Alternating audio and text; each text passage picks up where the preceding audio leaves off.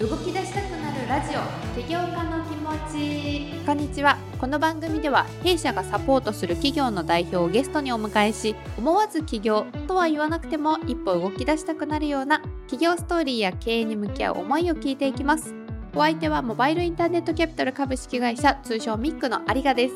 今週も引き続き株式会社ウィズウィより代表である森谷康平さんをゲストにお迎えしています。それでは始めていきましょう。起業家の気持ちスタートです。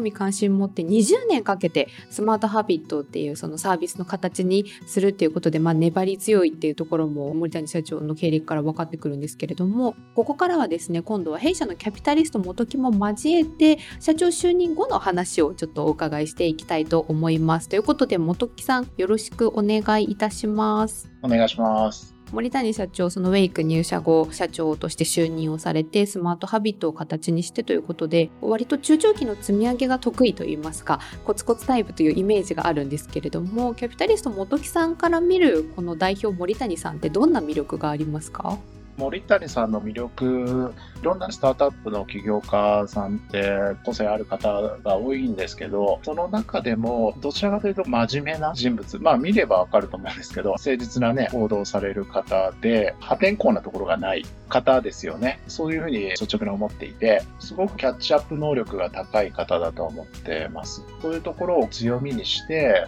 今マネジメントもされているので、そういう意味では部下の方々もすごく接しやすいんじゃないかなななんてね、思いますね。そういうこう人物像かなと思ってます。森谷さん率いる WithB の方々がサポートしてくださるっていうのはすごく安心するなっていうのはやっぱり森谷さんの人柄から感じるところだなと思うんですけれども、そもそも本木さん、ミックと森谷さんの出会い VC と起業家としての接点っていうのがどこから始まっているんだろうっていうのをちょっとお聞きしてみたいなと思うんですが本木さんこちらはいかがですか？もともと森谷さんはその前職のタイミングがウェイクですね。先ほど言われたで名前変わってセールスロボティクスになってるんですけどそこで営業担当であったと。そこからが接点ですね。当時から本木さん新しく代表のその就任を森谷さんがするらしいっていうあたりからキャピタリストとしての森谷さん個人との関係性っていうのがスタートしたようなイメージなんですかね。セールスロボティクスの株主として関わっていく中で英語の授業っていうのがあのノンコア事業だと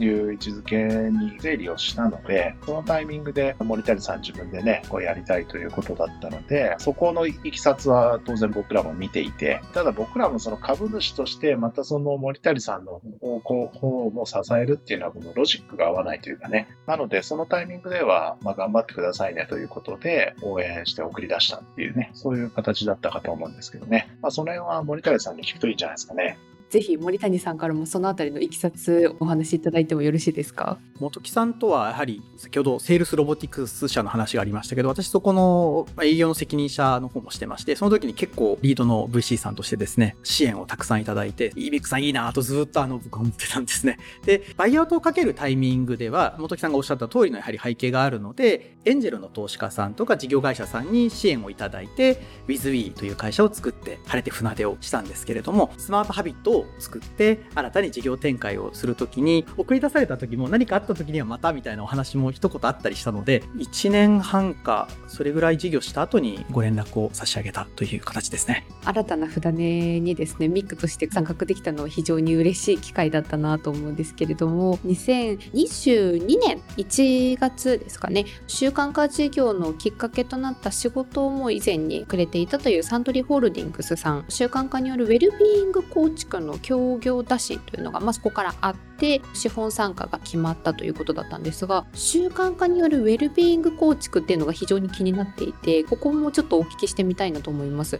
習慣化によるウェルビーイング構築についてあとこの協業打診によってどんな道が開けたのかっていうのを教えていただけますか？もともと我々のイメージって語学がすごく強かったと思うんですけどやはり習慣って健康だとか長く健やかに過ごすための日々の体調の数値改善にはすごく効くんですね時間の使い方を変えると。まあそういったところにサントリーさんがご興味を持たれたというのが最初です。一番最初のプロジェクトはプレスリリースでも出てるんですけども、睡眠改善ですね。睡眠の専門家さんが日々の行動をこんな風に変えると効果が上がりますよということは出るんですけども、実際に毎日の行動ができるかどうかはちょっと別問題で、低コストでそれを毎日ちゃんと実現をするという時に、あ、これ WithWe のプラットフォームだとハマるじゃないかという話があり、コラボレーションして回し出した。というのが一番最初です。で、そこから派生しまして、いろいろつながりますよね。飲料を飲むですね、健康系の。プラス、運動を習慣すると、結構いい感じで健康数値が改善していく可能性もありますし、あと、研究センターもお持ちなので、その研究センター系の調査と行動習慣改善というお話があったりですとか、毎日の習慣を改善すると、身体のですね、数値に中長期では必ず効果があるだろうと、そこをご一緒してます。ここでいうそのウェルビーイングの構築っていうのは健康だったりですとかそこが改善されるとまた心理的な面とか気持ちの面とかっていうのも改善が見えてくるのかななんて思うんですけれどもそういったところもまあ長い長期スパンで見ての個のウェルビーイング構築っていうところに WithWe さんとして今スマートハビットのサービスを通じてサポートしているという感じなんですかね。おっしゃる通りですね。セルフケア領域っていうふうに言われてますけれども日々の習慣を自分で改善をしてていくことで結構長く健康でいられて、心のコンディションとも良くなるだろうとは言われてるんですけど、それを1日30分とか、食事であればちょっとうまくコントロールして制限するとか、そんな簡単ではないので、そこを伴走サポーターがいるとだいぶ変わってくるので、ご一緒していくっていう形です。そういった活躍から2022年の2月にですね、スタートアップ登竜門の ICC サミットである福岡2022のスタートアップカタパルトにて、まあ、ご登壇をされて、スマートハビット、最初は挫折からスタートということではありましたけれども、コロナ禍でも回復して順調に成長を続けて2022年4月にはなんと1万人に到達ということで数字としてはかなり大きいかなと思うんですがますます躍進されていくと思うんですけどどんな展開を次に予定されているのか話せる範囲で教えていただいてもよろしいでしょうか？まさに今 GTM GoTo マーケットの時期になってきていて私たちはマルチバーティカルのモデルというふうに歌ってます。今だと英語を縦にこう大きいところから現中小に上からザーッとこう行く。もう一個がフィットネス業界。英語だと8000億円以上フィットネスでも4000億円以上のマーケットがあるんですけどもまず大きいところを抑え中堅にに行きスモールに行くそれをですね今2つあって、次 D2C が来てます。D2C 今今年はめて、ここもすごく大きいマーケットで、まず大手からやり、次行く。あとは、先ほど申し上げたセルフケアですね。ヘルスケアの中でもセルフケア領域、ここも大きなマーケットがあるので、1個ずつ専門領域あるので、縦に行った方がやはり早くて、シンプルにいけるんですね、習慣化が。なので、ハマったところは縦の滝の流れを増やしていく。そうした戦略で市場を拡大しようと今しています。2022年4月にマンスリーアクティブユーザーが1万人に到達っていうことで数字ちょっとお伝えさせていただいたんですけれどもこれって具体的に介護領域だったりですとか運動とかヘルスケアとか全般を含めた中でのアクティブユーザーっていうのが1万人っていう数字になってくるんですかね？あおっしゃる通りです。はい。業界っていうのがマーケットが広がっていけばいくほどここも同時にこう上がってはくると思うんですけれども今一番その領域として注目されてるのはやっぱり先ほどおっしゃってたセルフケア領域こちらになるんですかね。英語とフィットネスでも非常に大きなマーケットがありますのでそちらをハマっているものをこうしっかりとやりつつ新領域のそこをはめるということですね。そこの時にセルフケアは効果出やすいぞという所見が出てましてそこをしっかり今年はめに行くということを今やっております。ありがとうございます。本木さん、最初は語学学習でそのスマートハビットということで学習者の感想に導くっていうところから、今その学校フィットネスでさらには介護領域っていうことで大きく開いていってるとは思うんですけれども、この辺りキャピタリストとしては今後の展開どういうふうに期待を寄せてらっしゃいますか？どういうサービスに刺さっていくのか、まさしくこれからが勝負どころだと思いますと、サービス提供できたとしても、最終エンドユーザーが、まあ、恩恵をね、受けない限りは、本当の意味で広がりないと思うので、しっかりお客さんにも指していきながら、最終的にエンドユーザーが、いや、これいいよねと、人生が豊かになりましたというところまで行くと、本当の価値が開花するんだろうなというふうには思っているので、どうやって意味あるものが届けられるかっていうのを、これから取り組んで、大きく花開いていってほしいなというふうには思ってます。ちなみに森谷さんご自身がウェルビーイング領域、まあ、そこに関わらずですけれども、ご自身の自己実現としてその継続したい分野みたいなのって何かありますか？今、運動と読書、それからアウトプットですかね、を続けてはいるんですけれども、Web3 領域に絶対にこの習慣っていくので、そこの知見をしっかりと広げていくということと、私で言うとやははり会社の次を担う人たちの育成って非常に重要なので、その人たちとの時間をしっかりと確保する育成ですかね。社内の中の育成、それからスマートハビットをさらに先ほど本木さんおっしゃいましたけど、磨き込む、ユーザーさんに感じて特に磨き込めるための時間作りみたいな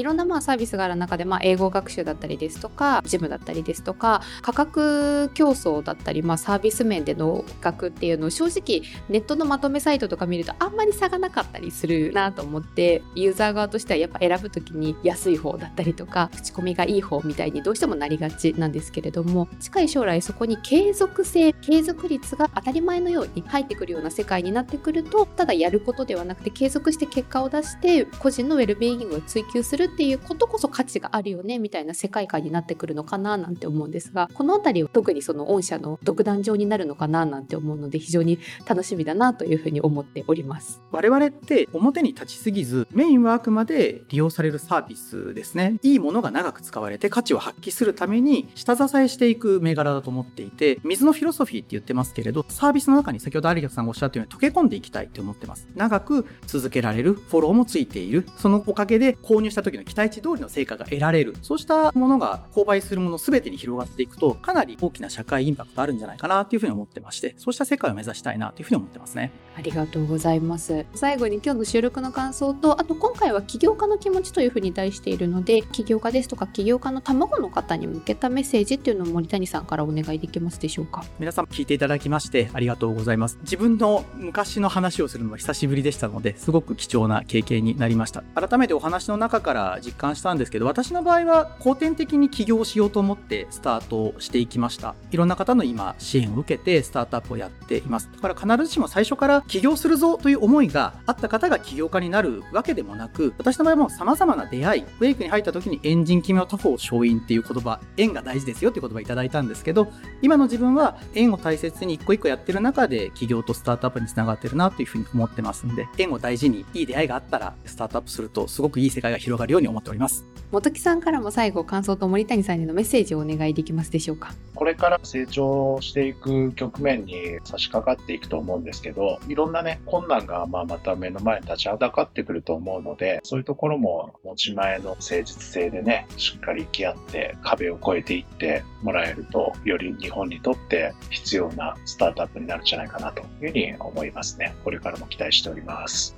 ありがとうございます。改めて本日は株式会社 WithB より代表取締役社長の森谷康平さんを弊社元木とともにお迎えいたしました。お二人とも最後までお付き合いいただきましてありがとうございました。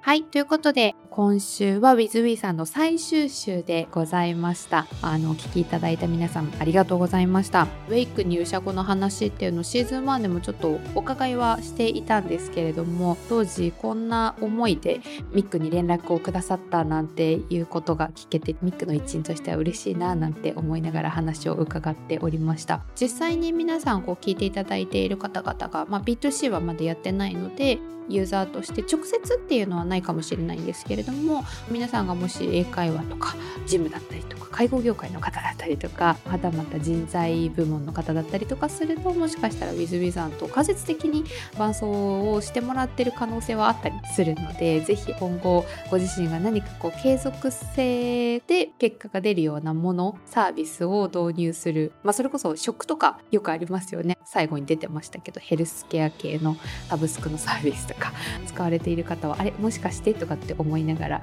想像していただくと楽しいかなというふうに思います。ということで番組のハッシュタグは起業家の気持ちご意見ご感想お問い合わせは弊社 Twitter、Facebook、メールからもお待ちしております。次回からはまた新たに別の企業さんをゲストにお迎えしてお送りしていくのでこちらも楽しみにしていてください。それでは起業家の気持ちお相手はミックのありがでした。